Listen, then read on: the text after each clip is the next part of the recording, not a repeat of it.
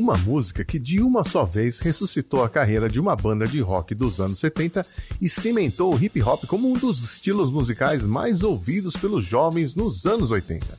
No resumo do som de hoje, eu conto para você como foi que o Run DMC usou a música Walk This Way do Aerosmith para fazer um dos primeiros crossovers entre rock e rap.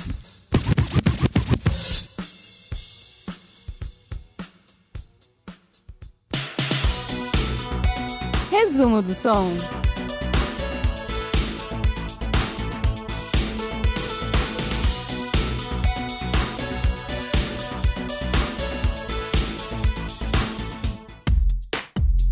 A nossa história de hoje vai ser um pouco diferente.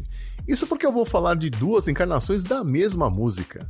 A primeira, lançada pelo Aerosmith em 1975 no disco Toys in the Attic, o ponto alto da carreira da banda na década de 70, que em seguida colecionou uma sequência de fracassos de vendas e de crítica.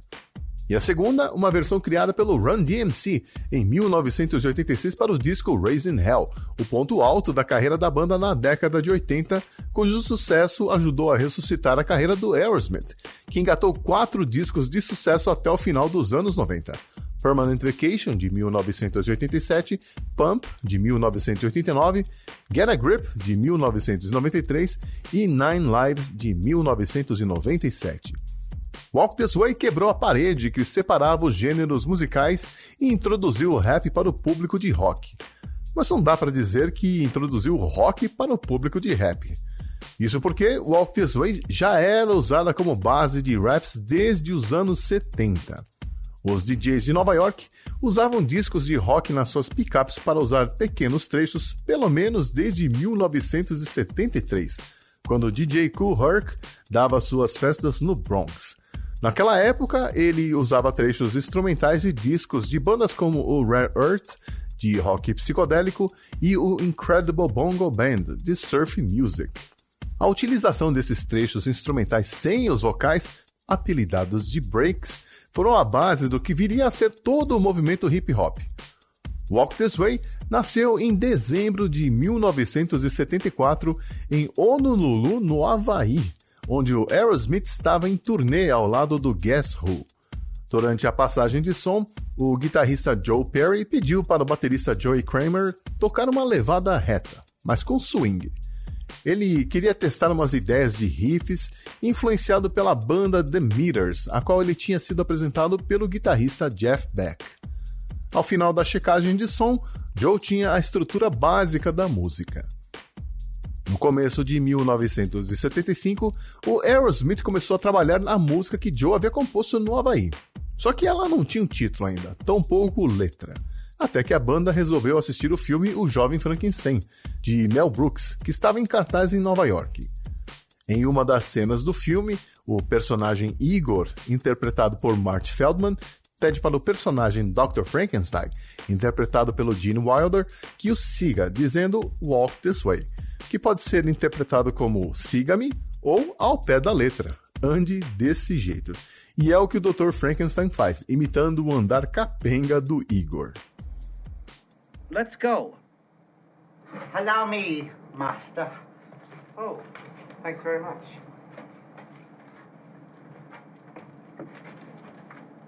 Walk this way. This way.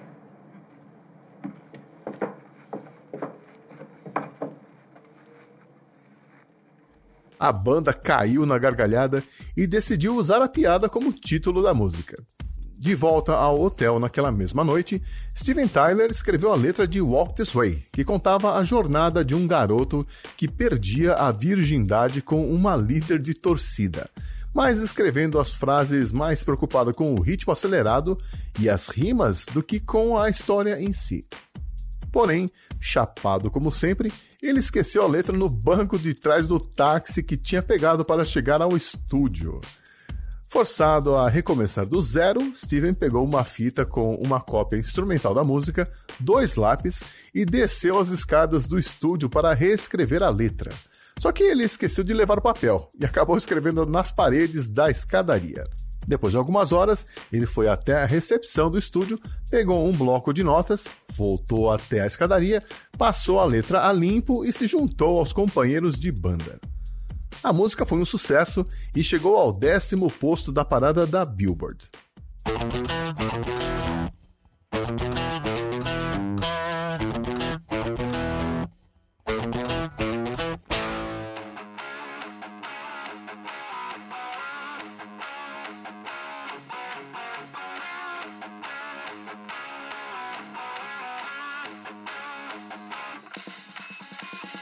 Em 1975, Joseph Simmons, que mais tarde adotaria o nome artístico de DJ Run, tinha apenas 11 anos de idade, mas já era grande fã das block parties, as festas onde os DJs se apresentavam tocando e mixando discos.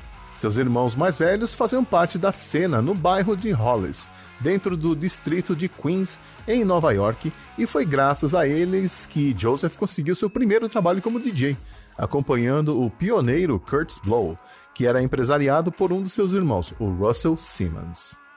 Quem também tinha 11 anos em 1975 e também morava em Hollis era Daryl McDaniels, que mais tarde assumiria o apelido de Easy D, outro garoto apaixonado pela música que estava nascendo nos subúrbios americanos.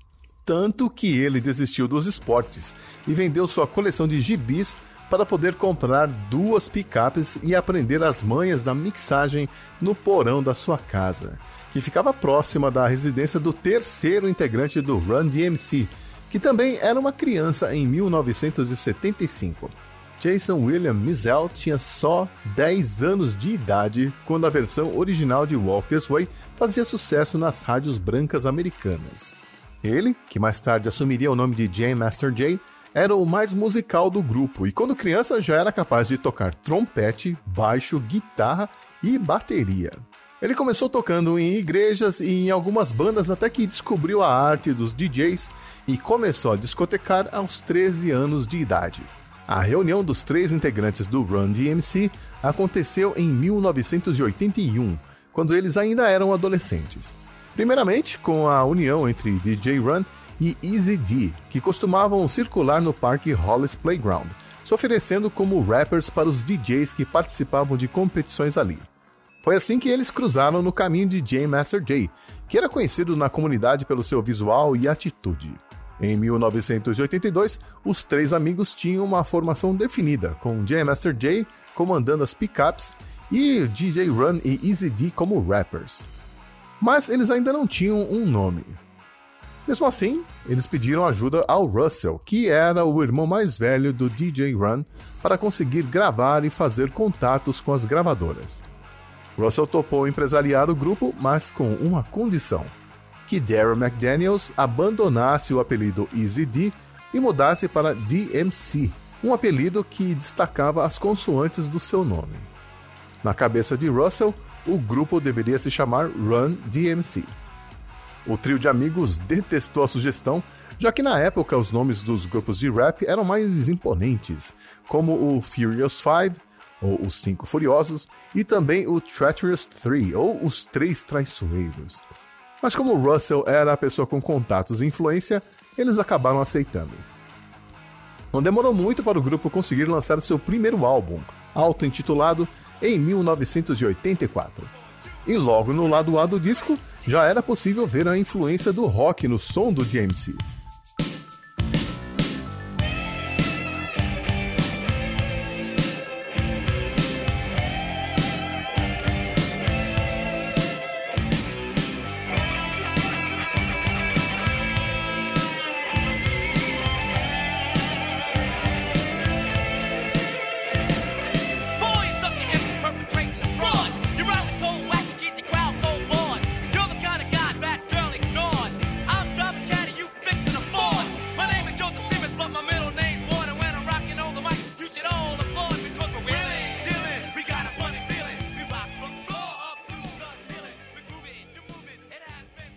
A faixa Rockbox trazia a mistura de rock e rap, com os riffs e solos do guitarrista Eddie Martinez. Naquele mesmo ano, os Beastie Boys lançaram Rock Hard, com samples de Back in Black do ACDC. Mas se a gente quiser mesmo ir a fundo nessa história, Provavelmente a primeira gravação misturando rock e rap aconteceu nos anos 60, vejam só vocês. E nem era um artista negro. Foi o Eric Burdon, líder da banda inglesa The Animals, que em 1968 lançou a faixa Year of the Guru, onde ele canta os versos de uma maneira que só pode ser classificada como rap. Olha só.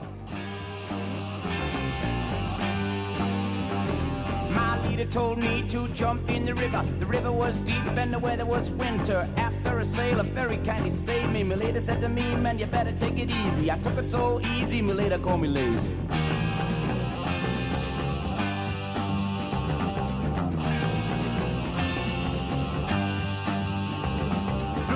Red meat, everything was getting hazy. Friends looked at me and said, man, you gotta be crazy.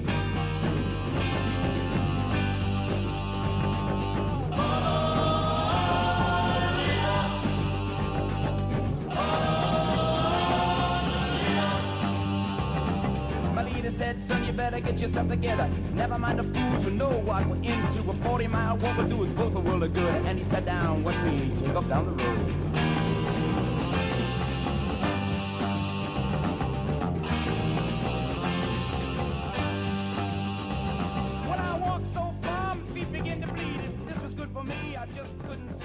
Por essa você não esperava, hein, ouvinte? No começo dos anos 80, ainda havia uma segregação musical nos Estados Unidos. Havia a Parada dos Brancos, também conhecida como a Parada de Singles da Billboard, e a dos Negros, chamada de Parada de RB da Billboard.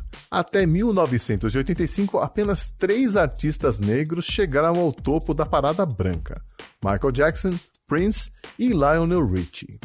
Foi uma longa jornada que começou em 1979 com a Sugar Hill Band e o hit Rapper's Delight, que conseguiu o feito de entrar na parada branca, ainda que tenha chegado apenas ao posto de número 36, passando pelos Beastie Boys, os primeiros rappers brancos que eram respeitados pela comunidade do rap, e o Run DMC, que foi o primeiro grupo negro de rappers a conseguir fazer sucesso entre os brancos mas foi preciso um branco cantando rap para levar o gênero ao topo da parada da Billboard.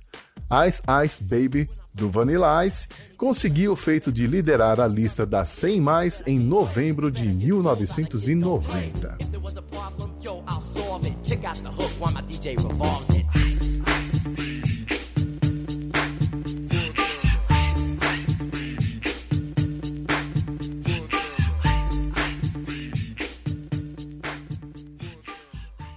E é isso que faz do Run DMC um dos grupos mais importantes da história, não só do rap, mas da música. Eles foram os primeiros a ter videoclipes passando na MTV, foram os primeiros a encher estádios, os primeiros a estamparem a capa da revista Rolling Stone e um dos primeiros a serem indicados a um prêmio Grammy. Mas voltando à nossa história, ao mesmo tempo em que Run DMC trabalhava no seu álbum de estreia, o Aerosmith tentava se recompor. Os guitarristas Joe Perry e Brad Whitford, que haviam saído da banda em 1979 e 1981, respectivamente, por conta de problemas de relacionamentos internos motivados pelas drogas e álcool, fizeram as pazes com os demais integrantes nos bastidores de um show do Aerosmith em Boston, no dia 14 de fevereiro de 1984. Muita coisa havia mudado desde 1975, com discos que foram fracassos de público e crítica. Nos anos 80, no período entre 1980 e 1985, para ser mais exato, apenas um álbum seria lançado: Rock in a Hard Place, que é bem irregular, mas pelo menos serviu para reunir o grupo. A pergunta que todos se faziam nesse momento era se o Aerosmith ainda tinha algo interessante para mostrar. Bom, em 1984, poucas gravadoras estavam dispostas a descobrir e o futuro do grupo parecia incerto. Os caminhos do Aerosmith e do Run DMC só viriam a se cruzar por conta do produtor Rick Rubin, que na época havia fundado a Def Jam Records ao lado de quem? Russell Simmons, o irmão do DJ Run. Rick havia pensado na ideia de transpor os limites da música rap, e achou que seria possível unir o estilo com o som do rock and roll. Algum amigo sugeriu que ele entrasse em contato com o Aerosmith, mas Rick não acreditava que Steven Tyler e Joe Perry se interessariam na proposta. Mas, como eu havia mencionado anteriormente, Toys in the Attic era um dos discos que os integrantes do Run DMC usavam desde os anos 70. Eis que um belo dia, o DJ Run e o DMC estavam no estúdio da Def Jam Records brincando de improvisar em cima dos primeiros segundos de Walk This Way, como eles costumavam fazer quando Rick Rubin chegou e ouviu o que eles estavam fazendo. Vocês deviam regravar esse disco no estilo de vocês, sugeriu com segundas intenções. Run e DMC nunca tinham ouvido o restante da música, já que a única parte dela que lhes interessava eram os 12 segundos iniciais. Rick tirou o disco do toca-discos, entregou para os dois e pediu que eles ouvissem e anotassem as letras. Quando Run e DMC ouviram a letra, eles acharam uma droga, um blá blá blá sem sentido nenhum e imediatamente foram reclamar com Russell Simmons. E a conversa acabou se tornando uma calorosa discussão ao telefone que acabou com o DMC batendo o telefone na cara do empresário. Que acabou com o DMC desligando na cara do empresário. Uma semana depois, DJ Run e DMC receberam um telefonema do companheiro Jam Master Jay, que estava no estúdio com Rick e Russell.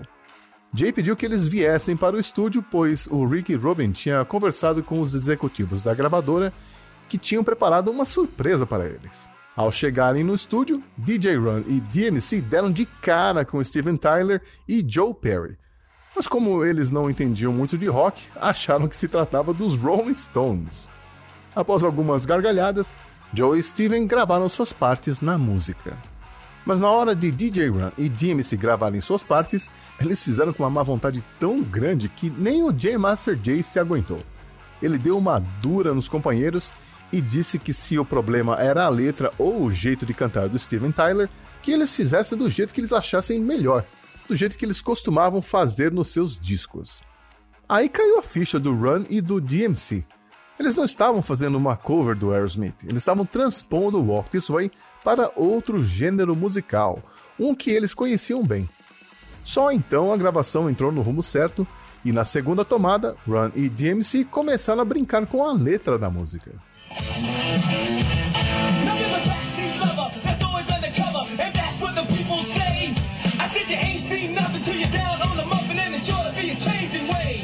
Até mesmo Steven Tyler pediu para que Run e DMC fizessem o coro nas rimas quando ele gravasse a última estrofe da música. Aliás, algumas palavras foram mudadas na versão do Run DMC simplesmente porque eles não entendiam o que o Steven Tyler cantava no disco. Lembre-se que não dava para procurar as letras na internet e se o encarte do disco não tinha as letras, você tinha que tirar de ouvido. O clima no estúdio estava ótimo, as gravações ocorreram sem maiores problemas e todos ficaram satisfeitos ao final do dia. Menos DMC, que insistia em dizer que a música não seria lançada como single. Para nossa sorte, ela foi e merece ser ouvida mais uma vez.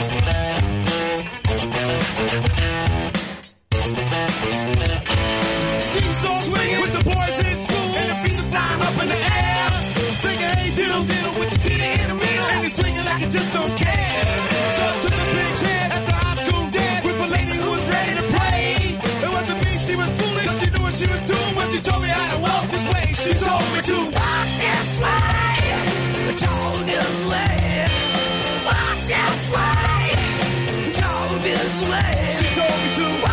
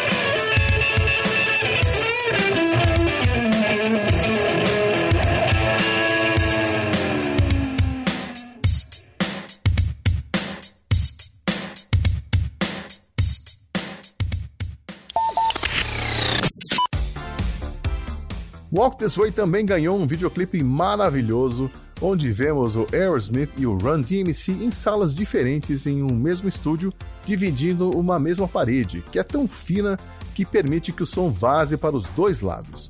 Steven Tyler se irrita com o Run DMC cantando sua música e usa o pedestal do microfone para arrebentar a parede e invadir a outra sala. Depois de um climão, os dois grupos se entendem em um show que termina em abraços e o público indo ao delírio. A VH1 elegeu Walk This Way como a oitava música mais importante da história do rock em 2009, mesmo ano em que o Run DMC entrou para o Rock and Roll Hall of Fame.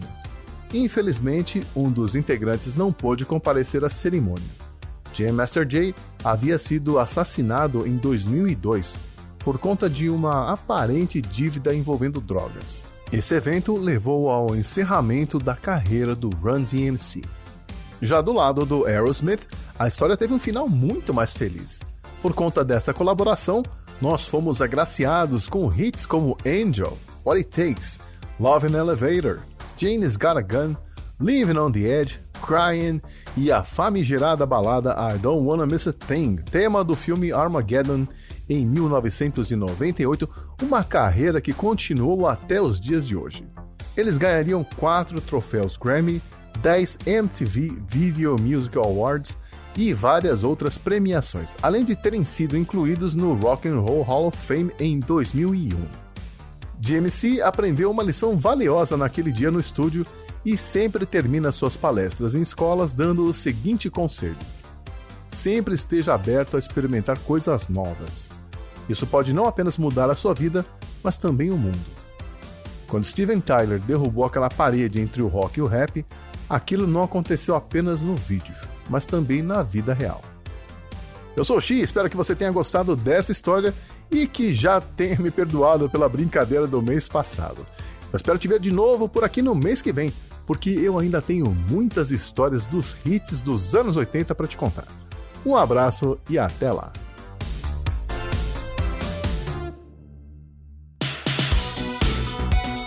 Resumo do som.